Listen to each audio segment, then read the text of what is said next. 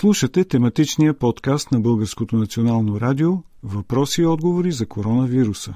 На въпроса какво знаем и какво не за COVID-19 отговаря професор Коста Костов, специалист по белодробни болести.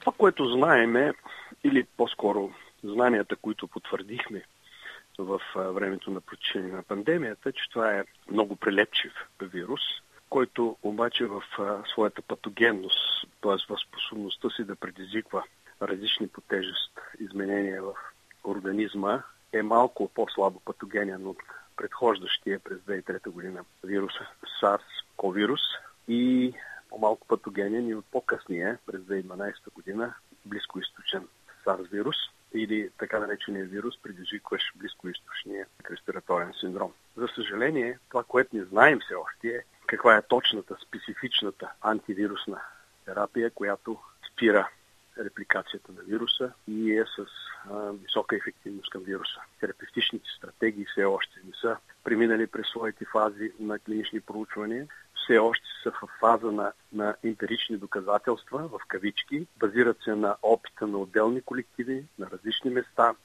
Някои от данните са до известни степени противоречиви и това, което искам да заявя, а ние сме го заявили, експертната група от Медицинския съвет в нашия доклад, че на този етап никоя от терапевтичните стратегии не е доказала своята ефективност в клинични проучвания, базирани на протоколи, които извличат а, доказателствени данни. Терапевтичните протоколи, които се ползват, трябва да бъдат строго индивидуализирани в болнична обстановка при пациенти, които имат сравнително по-тежко протичане и възможно на време приложени още в началото на процеса.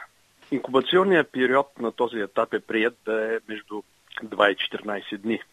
При част от пациенти, малка част, малцинството от пациенти, развитието на симптомите настъпа по-рано на втория, третия ден.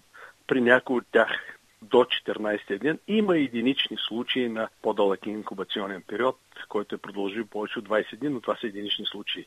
Средно приемаме начало на симптомите между 5 и 7 ден и забележете драматичността на развитие, без да така да предизвиквам а, стресови реакции, но този вирус се отличава с едно по-бързо развитие на симптоматиката. Ако симптомите започнат между 5 и 7 ден, установено е, че голяма част от пациенти, да ни казвам мнозинството от пациенти някъде около 8 ден стигат до болнична помощ, 9 10 ден вече са а, с развита симптоматика, а една част от тях, макар и малък процент, около 5-7% от всички болни, някъде около 10 ден стигат и до интензивните отделения.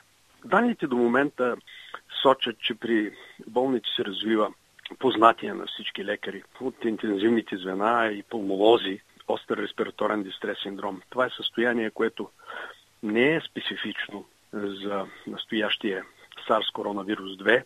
Познато е на медицината. Ние го виждаме всеки есенно-зимен сезон при болници с тежки грипни епидемии и той предизвиква, този синдром всъщност се състои в изливане на възпалителна течност в периферията на белия дроб, там където са алвиолите, където е дихателният епител, където се извършва комуникацията с въздуха и където се отдава кислорода на кръвта.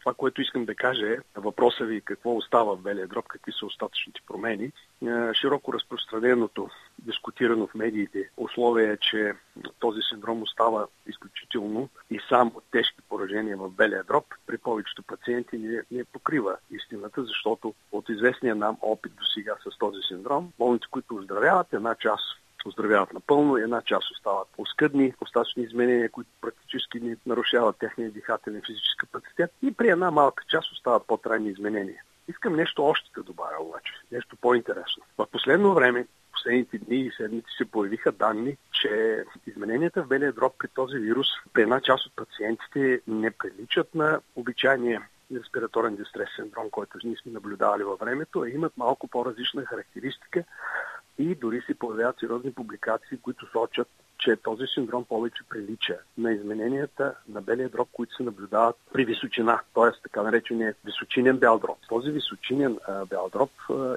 появяват се някои информации, че има разлика в патогенезата, в развитието на този синдром, които са деликатни, но променят стратегията при обдишване.